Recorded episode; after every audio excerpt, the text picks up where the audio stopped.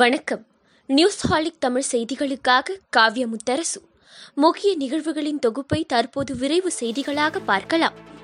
அரியலூர் மாவட்டத்தில் hydro carbon ஆய்வு கிணறு அமைக்க அனுமதி கோரும் ஓஎன்ஜிசிக்கு பூவுலகின் நண்பர்கள் அமைப்பு கடும் கண்டனம் தெரிவித்துள்ளது.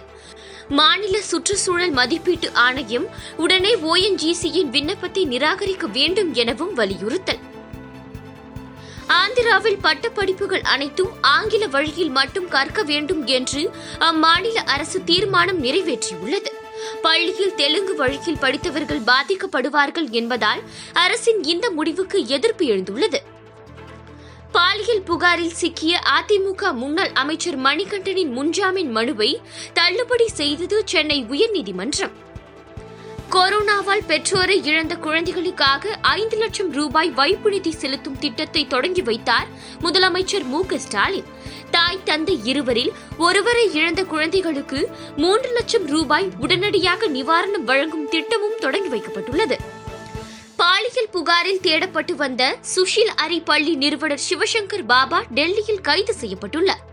உத்தரப்பிரதேசம் டெல்லி எல்லையில் உள்ள காசியாபாத்தில் சிவசங்கர் பாபாவை மடக்கி பிடித்தது சிபிசிஐடி போலீஸ். பள்ளி நிறுவனர் சிவசங்கர் பாபா போக்சோ சட்டத்தின் கீழ் கைதான நிலையில் சென்னை கேளம்பாக்கம் சுஷில் அரி பள்ளியின் அங்கீகாரத்தை ரத்து செய்ய மாவட்ட குழந்தைகள் நலக்குழு பரிந்துரை செய்துள்ளது. பள்ளியை அரசே ஏற்று நடத்தவும் வலியுறுத்தியுள்ளது. அர்ச்சகர் பயிற்சி பள்ளிகள் புனரமைக்கப்பட்டு புதிய மாணவர் சேர்க்கைக்கு நடவடிக்கை எடுக்கப்படும் என்றும் அர்ச்சகர் பயிற்சிக்கான விண்ணப்பங்கள் வருவதை பொறுத்து அடுத்த கட்ட நடவடிக்கைகள் இருக்கும் என்றும் திருச்சியில் அமைச்சர் சேகர் பாபு தெரிவித்துள்ளார். பேரறிவாளனுக்கு முப்பது நாட்கள் பரூல் அளித்த முதலமைச்சருக்கு நன்றி தெரிவித்தும் பரூல் நீட்டிப்பது தொடர்பாக கோரிக்கை விடுத்துள்ளதாகவும் முதலமைச்சர் சந்திப்புக்கு பின் அற்புதம்மாள் தெரிவித்துள்ளார். தமிழகத்தில் பன்னிரெண்டாம் வகுப்பு பொதுத் தேர்வை ரத்து செய்த அரசின் முடிவுக்கு தடை விதிக்க முடியாது என்று உயர்நீதிமன்றம் தெரிவித்துள்ளது. பன்னிரெண்டாம் வகுப்பு தேர்வு ரத்து செய்யப்பட்டதை எதிர்த்து ராம்குமார் என்பவர் தொடர்ந்த வழக்கில் இவ்வுத்தரவு பிறப்பிக்கப்பட்டுள்ளது. இரண்டு மாத இடைவெளிக்கு பின்னர் மீண்டும் திறக்கப்பட்டது தாஜ்மஹால். ஒரே நேரத்தில் அறுநூற்று ஐம்பது பேர் வரை அனுமதிக்கப்படுவார்கள் என்றும் சுற்றுலா பயணிகள் ஆன்லைன் மூலமாக டிக்கெட் பெற்றுக் கொள்ளலாம் எனவும் தெரிவிக்கப்பட்டுள்ளது.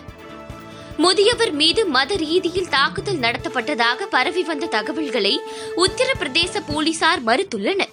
இந்த தாக்குதல் முன்விரோதம் காரணமாக மட்டுமே நடைபெற்றதாக போலீசார் தரப்பில் தெரிவிக்கப்பட்டு வழக்கு பதிவு செய்யப்பட்டுள்ளது. உத்தரப்பிரதேசத்தில் முதியவர் மீது தாக்குதல் நடத்திய விவகாரத்தில் தவறான தகவல் பரவியது தொடர்பாக ட்விட்டர் நிறுவனம் உள்ளிட்ட ஒன்பது பேர் மீது அம்மாநில போலீசார் வழக்கு பதிவு செய்துள்ளனர். கொரோனா தாக்கம் குறைந்துள்ளதால் தமிழகத்தில் பேருந்து சேவையை தொடங்குவது குறித்து போக்குவரத்து துறை அமைச்சர் ராஜ கண்ணப்பனுடன் முதலமைச்சர் மு ஸ்டாலின் ஆலோசனை மேற்கொள்கிறார். வண்டலூர் உயிரியல் பூங்காவில் கொரோனா தொற்றால் மேலும் ஒரு ஆண் சிங்கம் உயிரிழந்துள்ளது. ஏற்கனவே ஒரு சிங்கம் கொரோனா தொற்றால் உயிரிழந்த நிலையில் தற்போது பத்மநாபன் என்ற ஆண் சிங்கமும் உயிரிழந்துள்ளது. பதிமூன்று சதவிகித மக்களுக்கு தடுப்பூசியின் இரண்டாம் தவணையையும் செலுத்தி இந்தியாவிலேயே முதலிடத்தில் உள்ளது சென்னை மாநகரம். கொல்கத்தா குருகிராம் ஆகியன பன்னிரண்டு சதவிகித மக்களுக்கு இரண்டாம் தவணை தடுப்பூசி செலுத்தி இரண்டாம் இடத்தில் உள்ளன. ஆன்லைன் விளையாட்டில் ஆபாசமாக பேசிய புகாரில் யூடியூபர் பப்ஜி மதன் தலைமறைவான நிலையில் யூடியூப் சேனல் நிர்வாகியான அவரது மனைவி கிருத்திகாவை கைது செய்து மத்திய குற்றப்பிரிவு போலீசார் விசாரணை மேற்கொண்டு வருகின்றனர். தமிழகத்தில் காலியாக உள்ள மூன்று மாநிலங்களவை பதவிகளுக்கு தேர்தல் நடத்த கோரி திமுக நாடாளுமன்ற குழு தலைவர் T R Balu MP Wilson ஆகியோர் இந்திய தலைமை தேர்தல் ஆணையத்தில் மனு அளித்துள்ளனர்.